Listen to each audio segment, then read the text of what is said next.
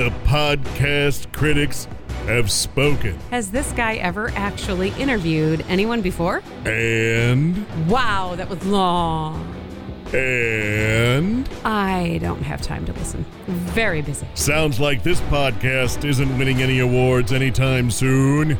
He did win an award in 2011. Stop living in the past. What Else with Corey Mann? Wherever podcasts are sold.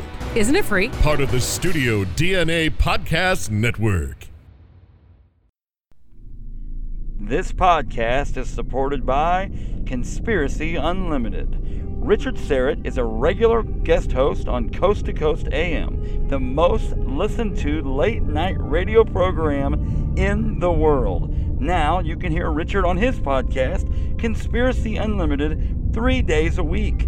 Political intrigue and subterfuge, conspiracies, the paranormal, UFOs, alternative energy, and more. New episodes drop every Monday, Wednesday, and Friday. Conspiracy Unlimited. Following the truth wherever it leads. Listen and subscribe at conspiracyunlimitedpodcast.com. Welcome to the Horrible Movie Podcast, a Studio DNA podcast. We're available on iTunes, Google Play, Spreaker, and at thehorriblemoviepodcast.com. Unless, of course, you're a patron. Patrons get perks. You can become a patron of our show and the Studio DNA Network by going to patreon.com/Studio DNA to find out more. Now, here's the show.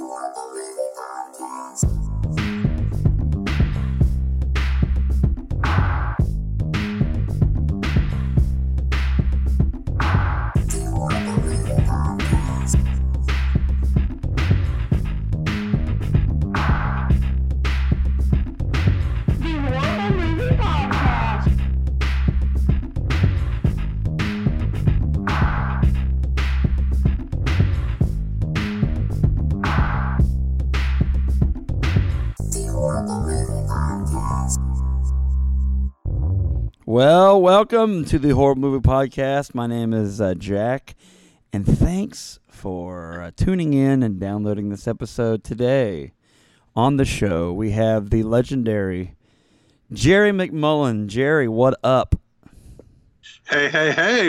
Thank you for having me back. You are a treasured guest and a treasured friend. Jerry, what have you been up to lately? Gosh. Work and home and kids and school. It just never stops, but I've been keeping up with podcasts at work. I love listening to the Horrible Movie Podcast. You guys are doing a great job, and I am super excited to get a chance to come back. I was on, year and a half ago, and then I was afraid you guys had lost my number, that you were calling me back. Was it that long ago? Was it really that long ago? I'm so sorry. We had nothing to do with that. It just... I don't know what it is exactly. Yeah. I don't know what it is exactly, but you're back now. That's all I care about right now is we're back. Absolutely. Reunited, and it feels so good. That's really awkward right now. Phil's giving me a look like, what are you doing, Jack? I'm singing a song. Okay. Jerry, you are the co-host for the worst comic podcast ever. Yes. Tell folks. One of the co-hosts. Tell folks about your show. It is a phenomenal show, and you are phenomenal. So tell us about the show. Well, thank you very much. It is three guys. We've known each other since seventh grade. So we like to say that we've gone from middle school to middle age together. Mm-hmm. We get together once a week to talk comics and movies and TV and all the other nerdy stuff that our wives don't want to hear us talk about. Good. You can find us on iTunes, Google Play, all the places. Worst Comic Podcast Ever. You can follow us on Twitter and Instagram and Facebook. New shows go up every Friday. We haven't missed a Friday yet since we started. So we just put up episode 225 last week. That's awesome. What? 225 episodes? Yeah. That's crazy. That's great. What's it like to do 225 episodes of something? We're at, what episode is this? 135 for us?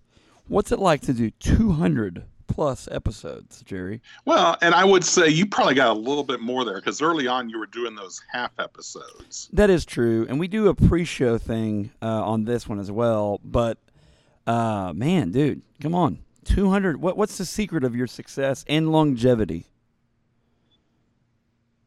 Part of it is it's a trio. It's Cullen and John and myself. So there are times when one of us can take a week off and the other two will cover. Gotcha. So that helps out.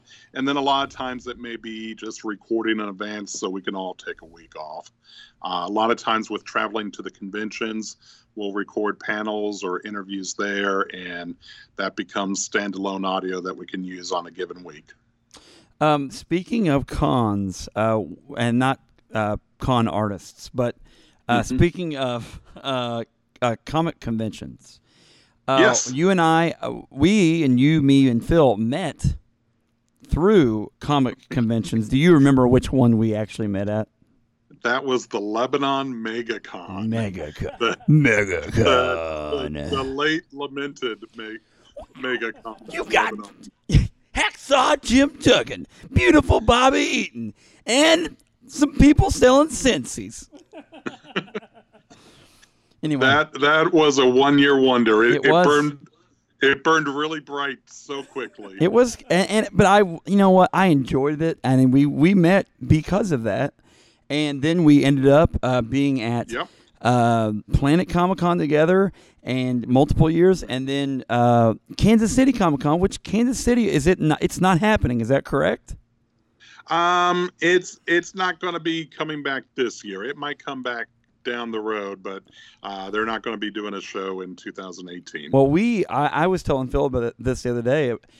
We really enjoyed Kansas City Comic. I mean, we enjoyed Planet Comic Con as well, and any con we go to, but. We really liked Kansas City Comic Con. I thought it was a change of pace. It was different than Planet Comic Con, and so that's kind of a bummer about Kansas City. Yeah, it's a very competitive market. It is. And I think Kansas City was trying to compete directly with Planet, and that probably wasn't the smartest way to go about their business, but. I think they'll come back, maybe do a slightly smaller show, maybe in another location, and I think they would do great. Right, something a little more niche as opposed to trying to go, like you said, going head to head sometimes isn't the best the best way to go about it. But again, we really enjoyed our time there, and again, anytime we get to hang out with Jerry is great stuff. Who is the most famous person that Jerry McMullen has ever sat down and had a social? Maybe beverage of some kind with at a Comic-Con. Wow, that's a good question. Most famous.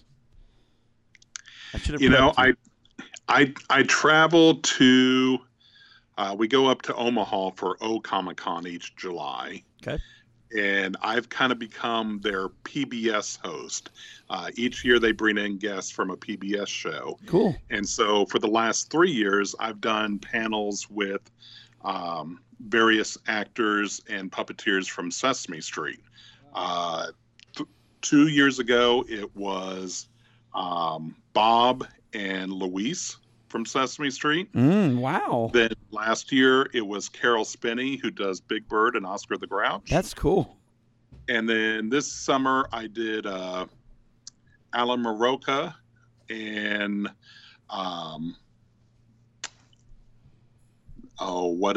Gordon, the actor that played Gordon. That's cool. That's phenomenal. That's cool. Mm-hmm. So today, I don't think Adam Sandler's ever been on Sesame Street. Maybe. I could see a scenario where Adam Sandler, he has. Phil is actually confirming that he has seen Adam Sandler on Sesame Street. Celebrities love to go on there. And so the tie-in is the fact that Adam Sandler was the star in a movie, and he wrote this movie also, the screenplay, a movie called The Waterboy. Jerry. When we talked this week about you coming on, I said, what movie? And you said, The Waterboy. Tell it. Now, this movie, I could see this being a polarizing pick for the show because there are a lot of people that love this movie. And yes, it's silly, and it's The Waterboy, and Bobby Boucher is looking to give some H2O to everybody because water's better than Gatorade. Why The Waterboy? Well, partly it's football season. Nice. You know, we missed out on the opportunity to meet up last week in Springfield at Cape Con. It's true. Partly because of football schedules and all that. You know, so that got me to football. And, you know, it is one of those love-hate movies. I mean, you're either all in on it or you just stay far away from it. So let's talk The Waterboy. Why not? Why not? In fact, it is time. It is time for some deets, the details of the movie. The Waterboy tagline is, you can mess. I can't even read that. All right, never mind. You can mess with him. That's what it says. You can mess with him, but don't mess with his water cooler. What? Or maybe it's just with water, with his water. I really watched this. Phil will fix that in post. All right. Directed by Frank Karachi. He's done a lot of other Adam Sandler stuff. Produced by Jack Garaputo, who is one of Adam Sandler's best buddies. They are co-founders of Happy Madison Film Productions. Robert Simone's the same, and Adam Sandler produced it as well. Written by Tim Herlihy and Adam Sandler, starring Adam Sandler, the award-winning Kathy Bates, Feruza Balk, Jerry Reed, and a cast of thousands. And, NFL players are in this. Celebrities of all kinds. It's a great cast as well. Let me click over.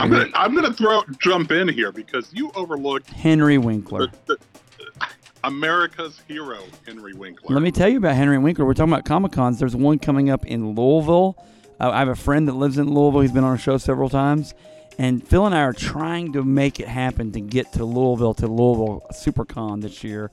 And Henry Winkler is at that Comic-Con. I'm excited about it.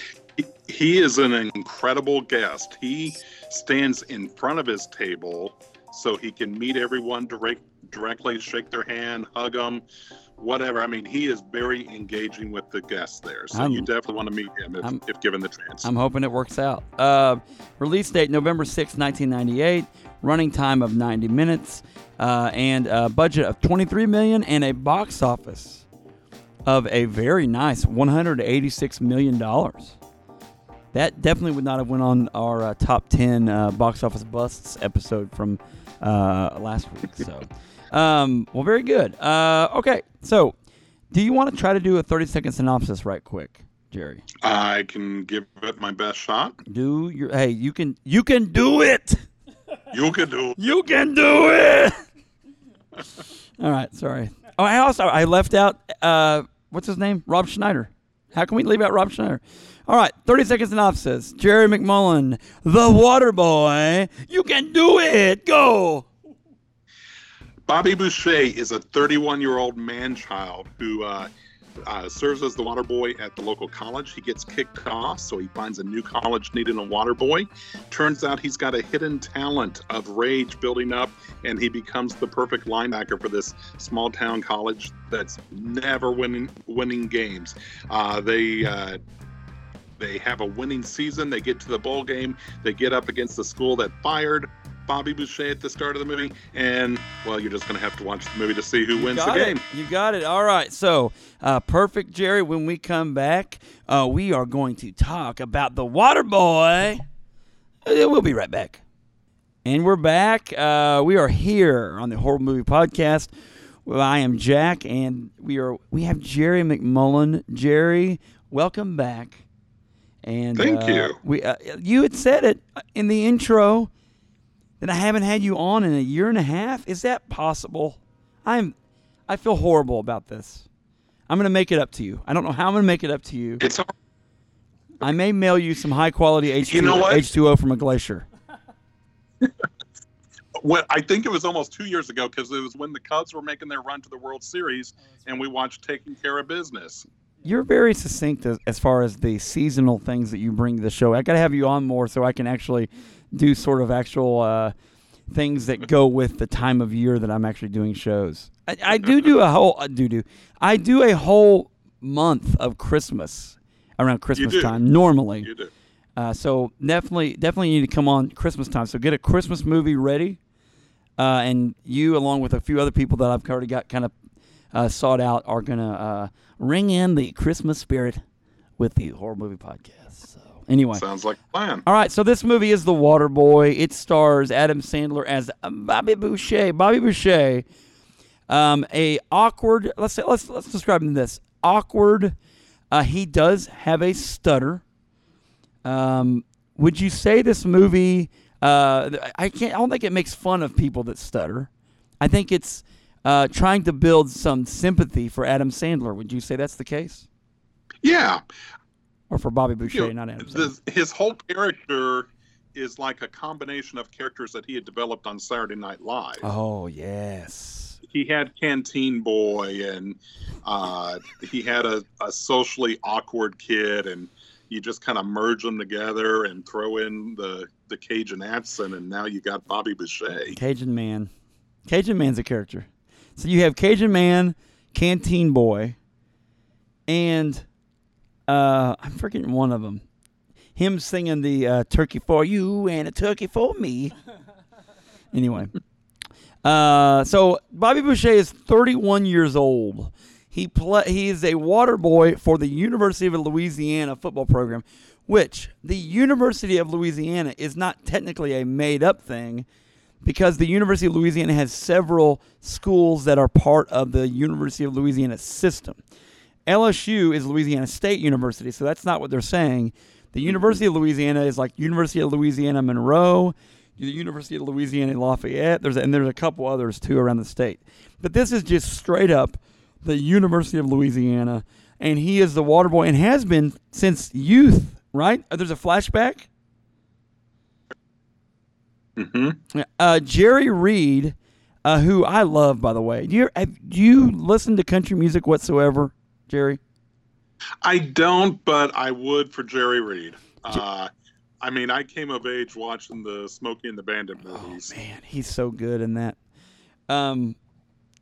Jerry Reed, Eastbound and Down, right, which is also on that Smokey the Bandit soundtrack. Jerry Reed, She Got the Gold Mine, I Got the Shaft is another classic Jerry Reed country song. He's not a one-hit wonder with Eastbound and Down. He's got the Gold Mine and Shaft song is really funny, by the way. It's legitimately funny, as opposed to illegitimately funny. Bobby Boucher has an argument about his water source, right? Or do they mess with his water? Is that why he gets fired and then he freaks out? The team likes to pick on him, and then when Bobby reacts to it, that's when he gets fired for that. And he reacts to it. And they fire Bobby Boucher from his job as a water boy. Meanwhile, then he shows up at South Central Louisiana State University and it's the Mud Dogs. They are coached by a guy named Coach Klein, played by Henry Winkler, who is a great character actor. I mean, I just love Henry Winkler. So nice. What's the show he's on with George Foreman? And William Shatner. Better Late Than Never. Do you watch that show? I watch it with the family. We enjoy it. I like that show. I sat with my son and watched it. I feel like that's something we can watch together, and it's pretty nice. Like, it's a nice little show, and I like those guys all kind of combined in the same group. Terry Bradshaw's the other one on there, right? Yeah. Yes. And so they hire. What happens? He comes to the practice, and he realizes that the water source that they use is this old nasty water jug, and it's gross. And he purifies it somehow, and he gives Coach a taste of it. He's like, "That's not bad. You're hired." Anyway, so they also, the Mud Dogs are very downtrodden. The other team he got fired from is a great team. I mean, unstoppable national titles, blah, blah, blah, blah. And Coach Klein's team, the Mud Dogs, have a 40 consecutive game losing streak. Very sad. It's a very sad situation. It's a situation where they've got like no one attending the games. The cheerleaders are drinking to make it through the game. Yes. The mascot's passed out. I mean, it's not the ideal situation to be playing football at. The team doesn't have enough resources, so they've got to like share helmets and pads and such. I think they switch back and forth in between plays. So Bobby is in the middle of this. His new team begins to make fun of him, and he ends up hitting the quarterback so hard that he knocks him out, like tackles him. And Coach Klein wants to talk him into playing, but now we're left to realize that he has to go talk to Bobby Boucher's mom, who is played by Kathy Bates. Tell me about Kathy Bates' best role in any film, TV show, etc. What do you think it is? Oh, you've always got to go to Misery. Misery is great. Yes. Is that James Caan? Yes, Stephen King novel. Yes. I really liked her for like a year or two. She did a guest part on The Office. She was good in that. Was she in charge of Sabre? Yes. Yeah, she was the CEO of her own Sabre. Yeah. Sabre, as Andy Bernard would sing it. She's also in American Horror Story, which again, hide the kids on that one. Can't have the kids maybe watching that one as much. But she's in what's the one I had on the top of my head? She's the unsinkable Molly Brown in Titanic, mm-hmm. which we've done on this show as well. Which was a polarizing episode because some people think it's the greatest movie ever created. I think it is the equivalent of a Subway sandwich. Just yikes. Sorry. Unless Subway wants to sponsor our show. And then we love Subway and $5 footlongs this whole month. All right. So Bobby Boucher meets a new girl, Vicky Valancourt, played by Feruza Balk. What else has she been in? The Craft? Yeah, she was in that witchcraft movie. I'm just trying to pull her up here to see what else she's been in. She looks real familiar. She wasn't in any of the Harry Potters. That's what's her face? What's that girl's name that was in what's her name? That was married to Tim Burton. Oh, Helena Bonham Carter. Yeah, Helena Bonham Carter's a little more famous than this person. Yeah. Sorry. She's done a lot of like B-grade movies. I mean, there's not a whole lot that stands out. She was in Almost Famous. Yeah, American History X. Yes. Okay. So yeah. Okay. All right. Anyway, yeah. Return to Oz. That's probably a movie we should put on here. Return to Oz. Why does anyone imagine they should remake The Wizard of Oz or do anything well? Is it something that anyone would want to remake, The Wizard of Oz? I think Hollywood sees that as a cash grab. Gosh, if people went to see this movie, then obviously they would go to see any kind of sequel. That's true. So the Waterboy, back to Waterboy. I'm sorry. Yeah. So the Waterboy, Coach Klein, Henry Winkler goes to. Bobby's mom, Kathy Bates' character, and tries to talk her into letting him play football. How does she describe football, Jerry? Foosball. And calls it the football. And the devil. Yes. Okay, say it again. I cut you off. Sorry. She calls it foosball and the devil's sport. Foosball is the devil. Anyway, so she's not going to let him do it. Bobby ends up doing it behind her back. We also find out that Coach Klein used to be best buddies in high school with Red. I never. Red Beaulieu is the name of the other coach of Jerry Reed's character, Red Beaulieu, and he and they were buddies. And Red Beaulieu ended up stealing Coach Klein's playbook because he was a master offensive technician, and he ended up stealing his playbook and getting the job promotion at Louisiana State or University of Louisiana, and that's why Coach Klein ended up descending into a sad place. We also have we find out that Bobby Boucher has never graduated from high school, and later on in the movie, I should say, and he's going to have to work on his GED. But all of that kind of winds up being pushed in that narrative of his mom is very anti-football, but Bobby begins to play football. How does Bobby play football? How well does Bobby play football, Jerry?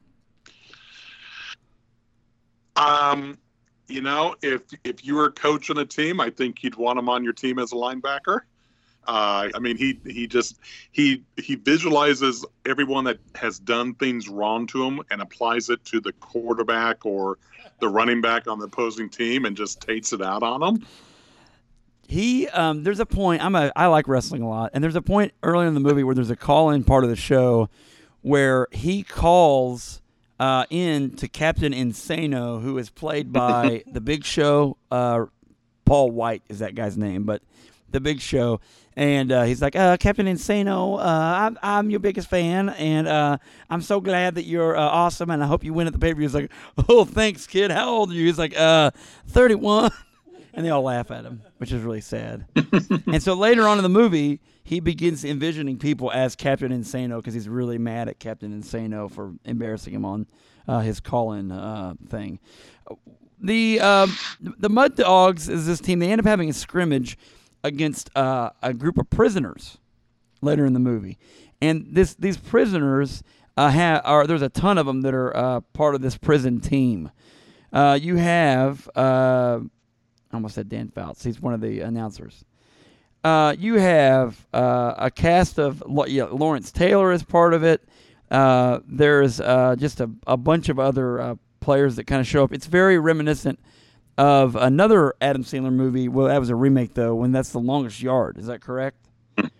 Yeah. And Burt Reynolds was in that one, but he was also in the original Longest Yard. I was very sad whenever Burt Reynolds passed away recently.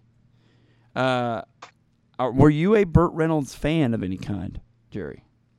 Well, honestly, I mean, with Jerry Reed, Smokey and the Bandit, but yeah, I mean, I think I loved Burt Reynolds more as Burt Reynolds. He was always showing up on like the Tonight Show with Johnny Carson. Yes. And I mean, it was like every other week he'd show up. He had nothing to promote. He was just there to hang out and talk and have drinks and be Burt Reynolds. Burt almost became a parody unto himself in a lot of ways. Like, you think about the way that Norm Macdonald played him on Celebrity Jeopardy on Saturday Night Live. That literally was kind of, by the last 20 years of his career, that was basically Burt Reynolds, was that character that Norm Macdonald was playing. Hey, yeah, it's got a big hat. I've got a big hat on. Yeah, it's funny. Anyway. That's our tribute, folks, to Burt Reynolds. So there's Burt. Clint Howard is in this movie, by the way, too, as one of the fans of the team. And anytime you can get Clint Howard in a movie, you know it's probably going to be a hit. Normally when he's in a movie, it's a Ron Howard movie. So This was kind of the exception to the rule. Maybe the Henry Winkler connection. The Fonz was able to talk Ron. Maybe he said, Ron, will you be in the movie? He goes like, I won't be in your movie. But my brother, he sure will. Clint will be in your movie. Well, did you hear how Henry Winkler got into this movie? No, tell me about it. He had called Adam Sandler, and Sandler had done the Hanukkah song on Saturday Night Live. Yes. And he mentions Henry Winkler by name in it. And so Winkler had called to thank him and say how much he enjoyed being part of that song and all that. And just on a whim, Adam's like, hey, if I do a movie, would you be in it? That's awesome. Winkler said, sure, I'll do a movie with you. That's cool. That's a great way to get Henry Winkler in your movie. Good old Henry Winkler. So they go on the team, the Mud Dogs, go on a huge tear. I mean, just a unstoppable tear across the country, and they're starting to finally win games. They break their losing streak. Adam Sandler's character, Bobby Boucher, ends up playing. His mom finds out, though, like after he's been playing, and they can't keep the secret too long. She also finds out about Vicky Valancourt as well. And that's a problem because she doesn't want to lose Bobby, and she says also that the girls are the devil. And then Bobby basically in retaliation says, "You're a girl, so basically you're the devil." I can't remember how the phrasing goes. Anyway. Anyway, sorry. Her mom, his mom, basically.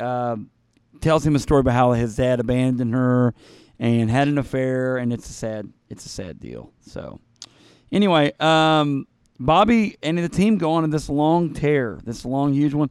And Coach Klein, though, is intimidated by Coach Red Beaulieu, Jerry Reed's character. Do you remember what Red Beaulieu envisions, or do you remember what Henry Winkler's character envisions Jerry Reed's character's head as?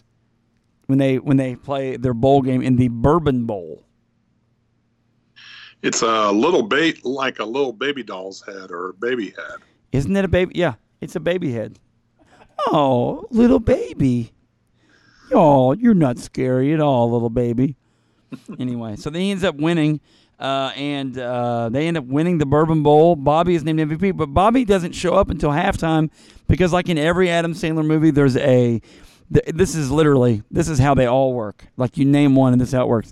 It bottoms out, and this is for a lot of movies, but it bottoms out and everything bad is happening to the character and he has to quit what they're doing. Happy Gilmore, it happens, Chubbs dies and blah, blah, blah, blah. And then here we go.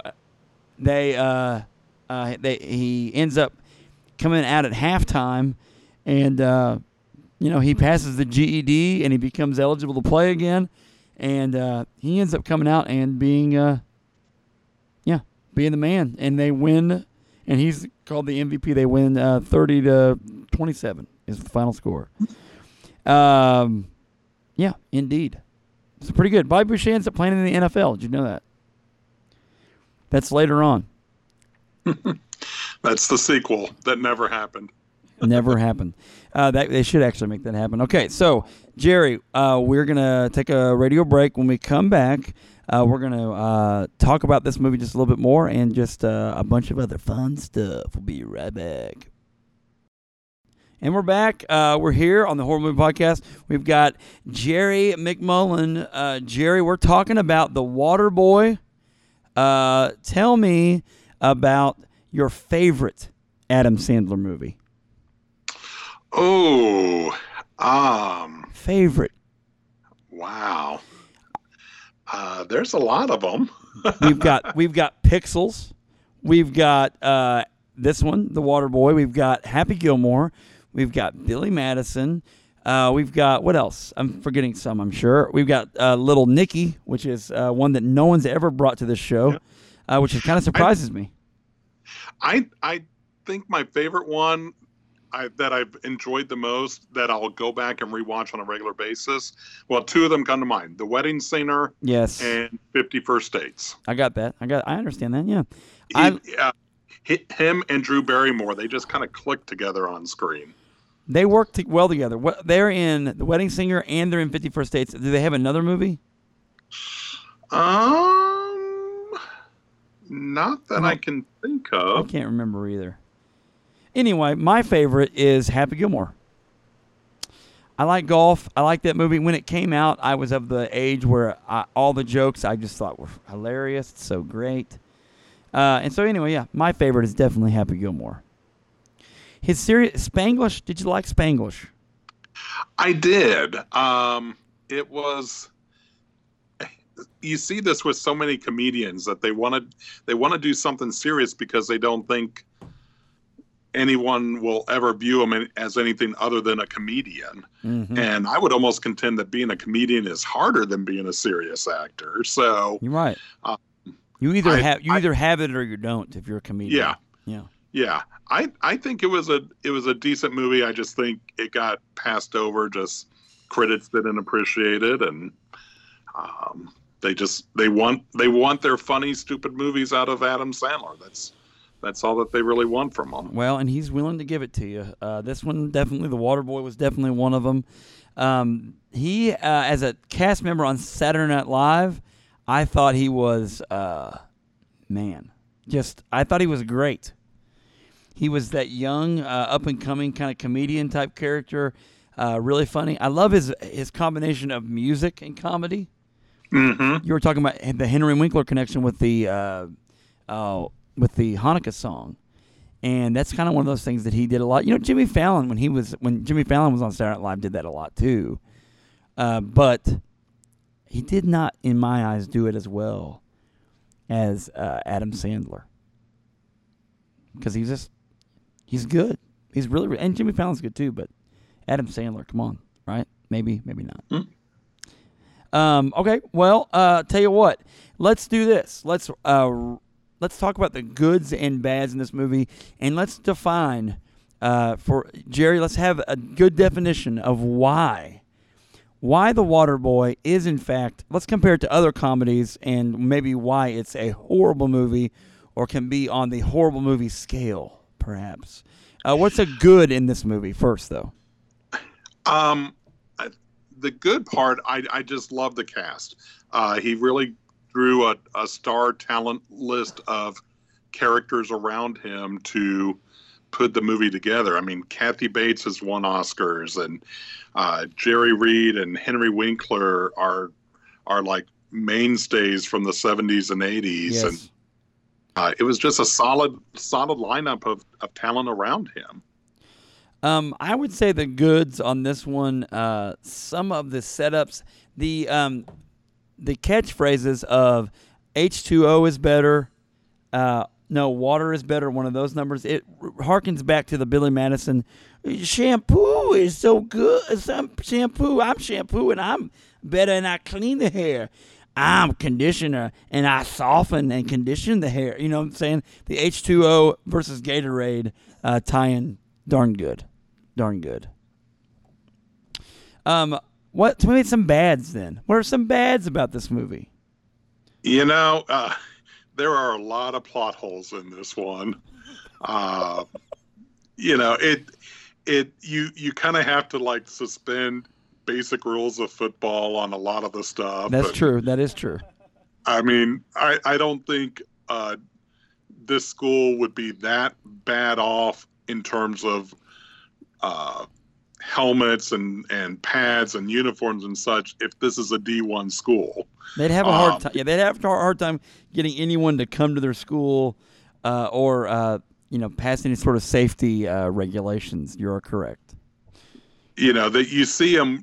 The headlines show that they win over like Clemson and Louisville and you know all these other Southern schools, and it's like, okay, why is this team so poor then? Because they ought to be getting a really big paycheck for playing those schools. That's true. And Coach Klein's character is so inept before he comes out of his common sense coma, thanks to Bobby Boucher helping him envision people as babies.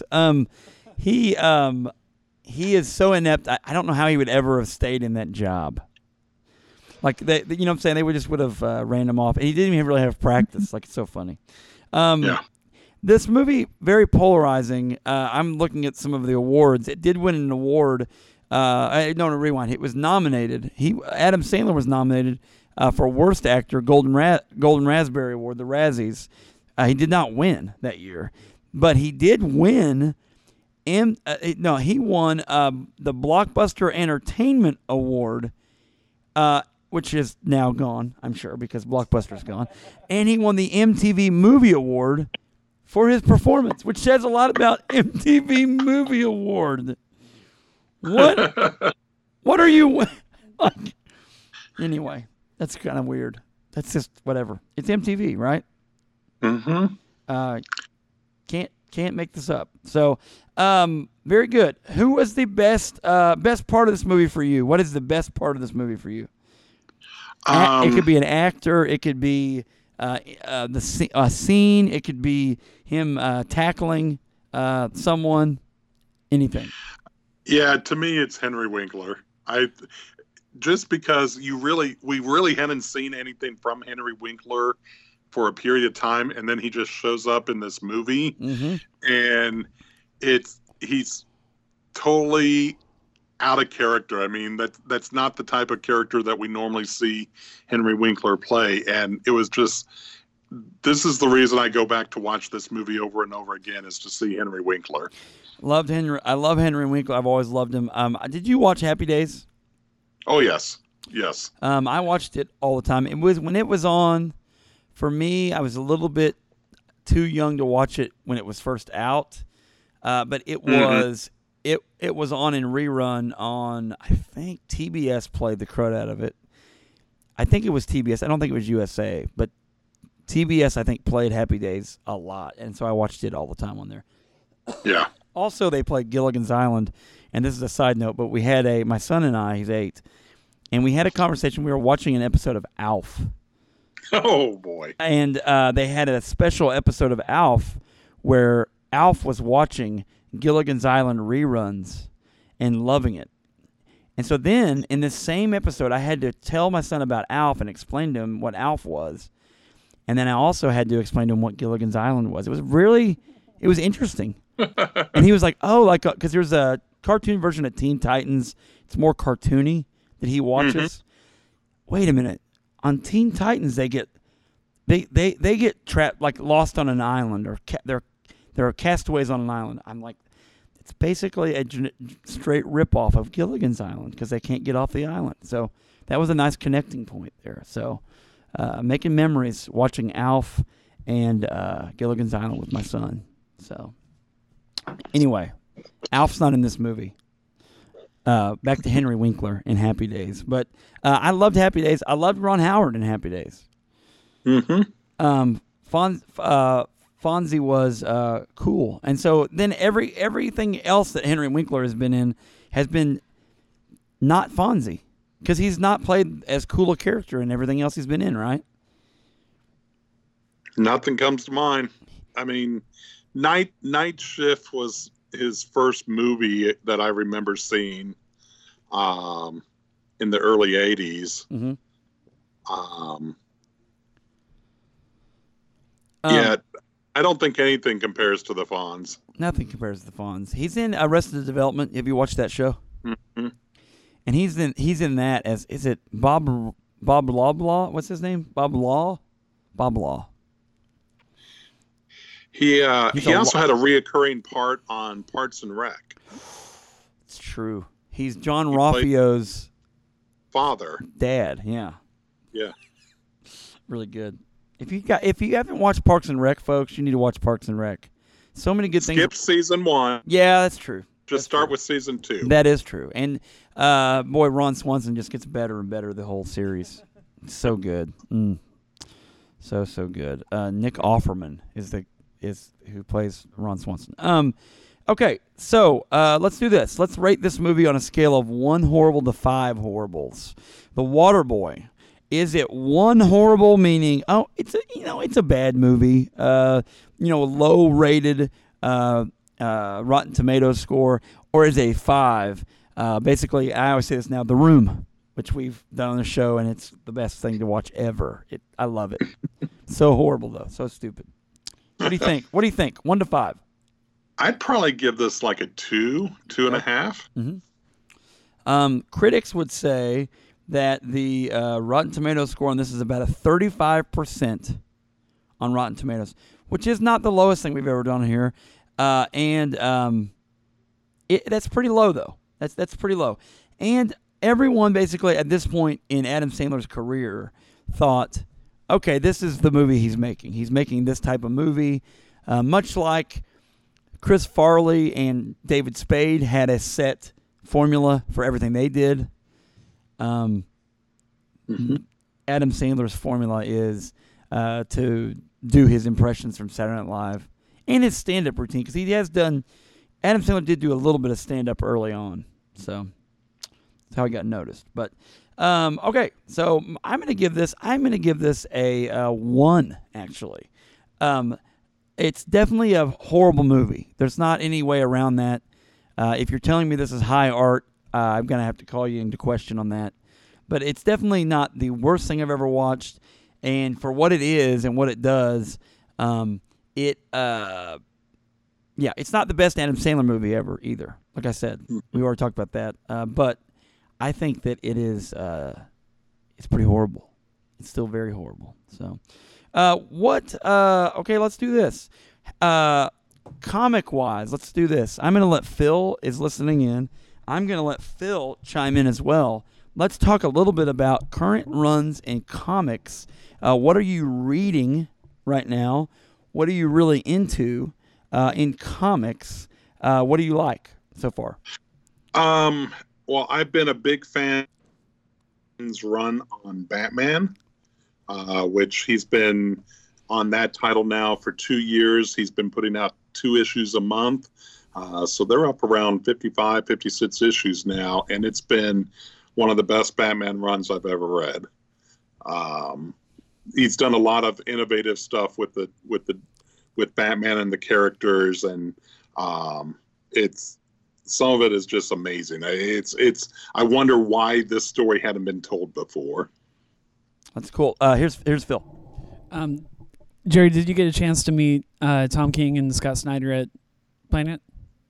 I did meet Tom King. I hosted a panel with him and some other artists and writers where we discussed Batman. Yeah, cool. So. Yeah, the line to meet those guys was insane. I ended up missing like the second run, and then on the third run, I waited in line for like a half an hour, and then ended up having to get out of line. So I did not get to meet them, but there was a lot of... I didn't have time to stand in the line. The only way I was going to meet Tom was hosting that panel. Yeah. Yeah, that was a big get for Planet this last year. Yeah. It popular, and he does such good work. And if you ever get a chance, read the Sheriff of Babylon comic that he did about 2 years ago. Before he became a comic book writer, Tom King was in the CIA. Oh, and wow. I think there is a lot of real elements of his career that made it into that story. So, wow, that's cool. I know you're mostly a DC guy. Are you reading The Flash? I'm not. I would say I'm probably more a Marvel guy than a DC. I mean, there's a lot of DC that I do read. But the bulk of what I'm buying right now is more Marvel. Okay. I'm really enjoying Jason Aaron's run on Avengers. Yeah. And on Thor. And then everything that Mark Waid is writing right now is just like gold for me. I mean, he's been doing Archie. He did Ant-Man. He's doing Doctor Strange now. I mean, if Mark Waid's writing a book, I will follow him to that book. Yeah, definitely. I have not checked him out on the Ant-Man stuff, but I'm still really enjoying Archie. I read it. I check it out every month. So, yeah. Good. Yeah, no, I've been enjoying The Flash. I've been mostly a Marvel zombie as well, but I've been kind of stealing over to the DC side for a few books, and I've always read Batman for years, but the Flash, the run on The Flash right now has really captivated me. But I'm sure we're reading a lot of the same books. But are you reading anything new, like something that is issue 1 or 1 to 5, kind of like? Well, the titles reboot and restart so often that a lot of them are fairly recent starts. That's true.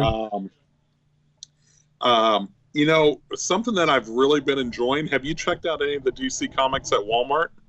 No. DC signed a partnership with Walmart where they're putting these 100-page giant comics in Walmarts for like Superman, Batman, Justice League, and Teen Titans. And they put like an original 12-page story in each one, and then they reprint 3 older comics of different types in the books. And wow. They're $5 that aisle by the checkouts that has like the sports cards and other collectibles. You'll find them there. But those have been, you know, really fun and kind of nostalgia. I grew up on the era where they would have these 100-page giant reprint issues, and that was always one of those where you got a lot of comic for your money. Yeah, $5. I need to check that out. I didn't know that Walmart was doing that. Yeah, that's cool. Definitely give that a look. That seems like something Miller might enjoy. He would definitely love that. Mm-hmm. That's smart that they did that, by the way. That's very, and that fits right in where we're at as far as how movies are being made and how everything is so superhero-centric. Speaking of movies, actually, tell us about what have you thought about any of the newer stuff? I don't know if we've got to speak about this, but about any of the new comic book movies that are kind of coming out, that have come out in the last year or so. What's been your favorite? And then what else? What do you see that's coming down the pipe? And we talked briefly about Venom, which we may end up doing. Actually, let me do this. I'm hearing my music here. Let me hear my music playing. So let me the radio stuff will cut out here. Radio people are going to go away, and if you want to hear the rest of Jerry and I's conversation, download the Horrible Movie Podcast on iTunes, Spreaker.com, everywhere you find podcasts. Thanks for tuning in, folks. And remember, just because it's from Hollywood, it doesn't mean it isn't horrible. That's some high-quality H2O. All right, so back to conversation real quick. Movies, comic book-based movies, superhero-type movies, best of the last year or so for you. What's been the best for you? It's hard to top the 1-2 punch of Black Panther and Avengers Infinity War. I mean, that was incredible, spectacular. I mean, I think we expected Black Panther to be good. I don't think we expected it to be that good. Mm-hmm.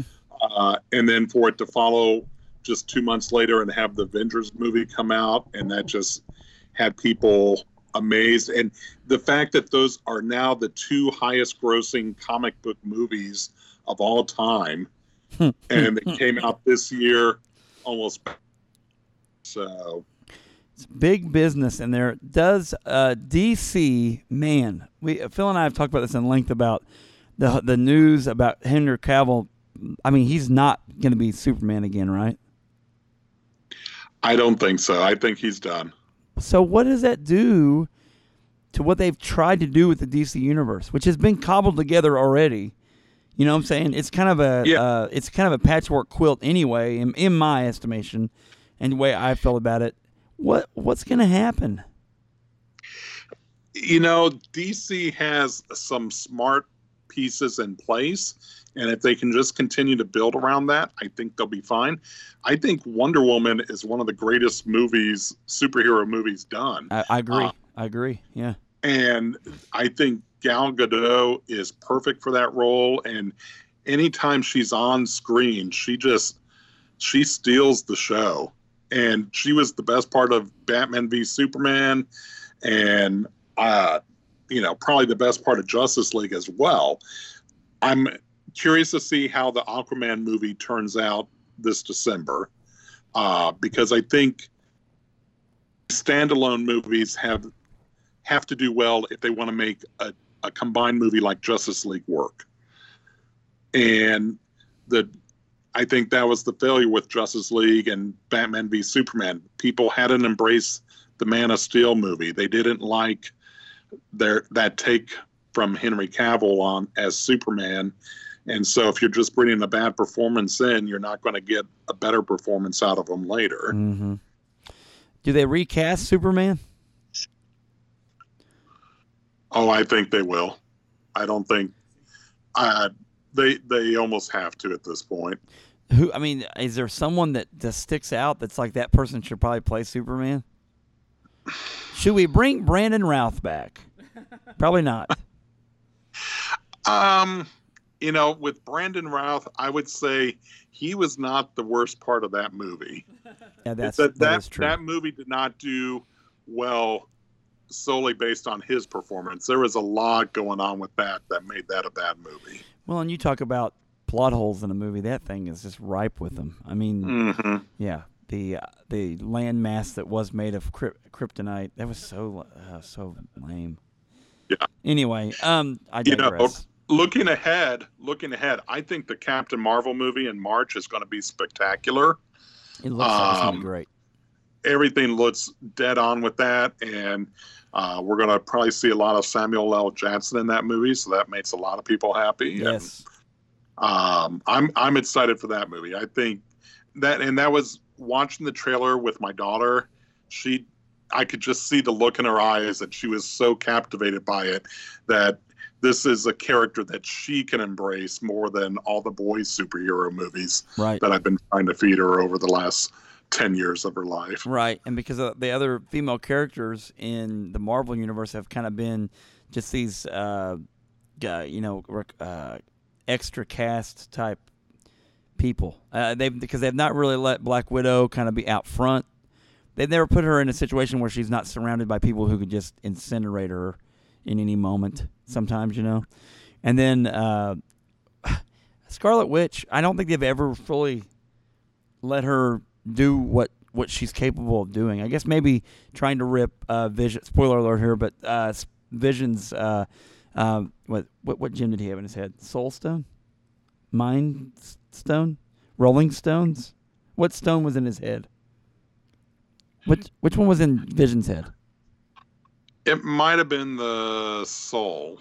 Let's say it was the Soul Stone, and we'll let people correct me via email. You know, but you know what I'm saying? Speaking of correction, they've never even called her the Scarlet Witch in the movies.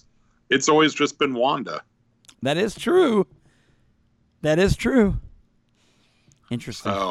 So maybe they'll have a different Scarlet Witch after they snap gets unsnapped. Maybe there'll be another one. She didn't survive, right? Spoiler alert 2. She didn't survive, right?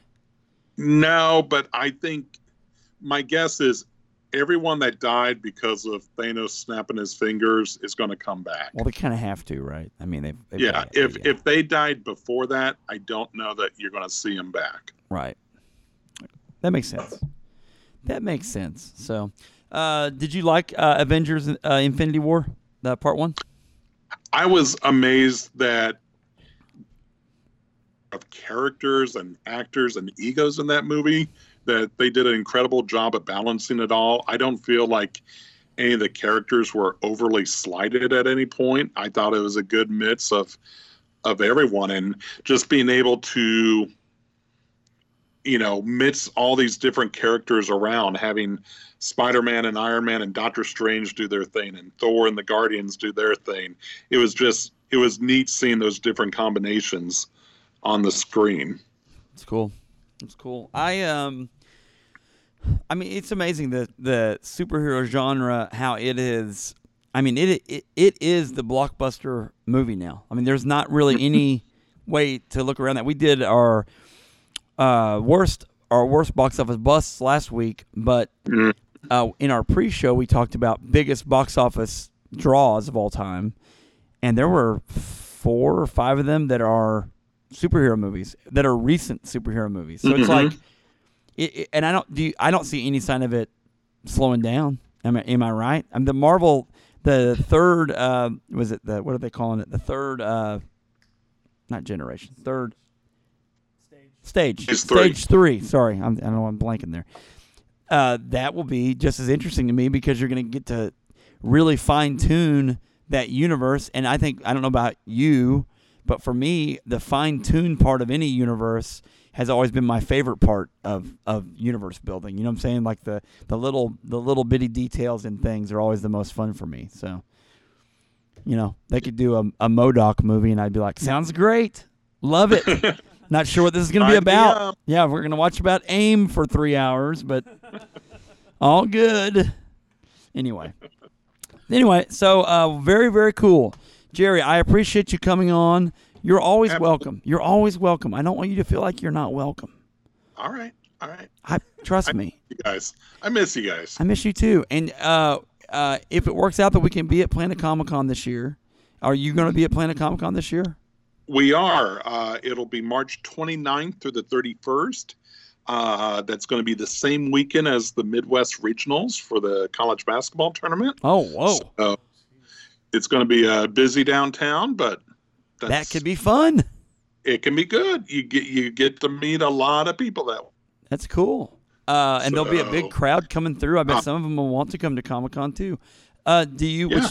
Which Planet doesn't need any help getting people in the door. That's a huge con. So no, and they'll be celebrating their 20th year. This will be their 20th con that they're doing. It's massive. Well, I would like to. I've asked you this in years past. If it can ever work out when we do a panel for a movie, I would really like you to be on that panel. I know, but you're always a busy man when it comes to Planet Comic Con. Yeah, Planet Comic Con's the big show here in Kansas City, and one of the things that my podcast partners and I do, we volunteer for a charity. If you'll give me a quick second to plug it. I want you to pitch this charity. Go. We support the Hero Initiative. That is a federally recognized nonprofit that raises funds for comic book creators in times of financial need. A lot of creators were paid by the page or by the story and didn't get royalties or residuals. They don't see the big revenue from these blockbuster movies that we were just talking about.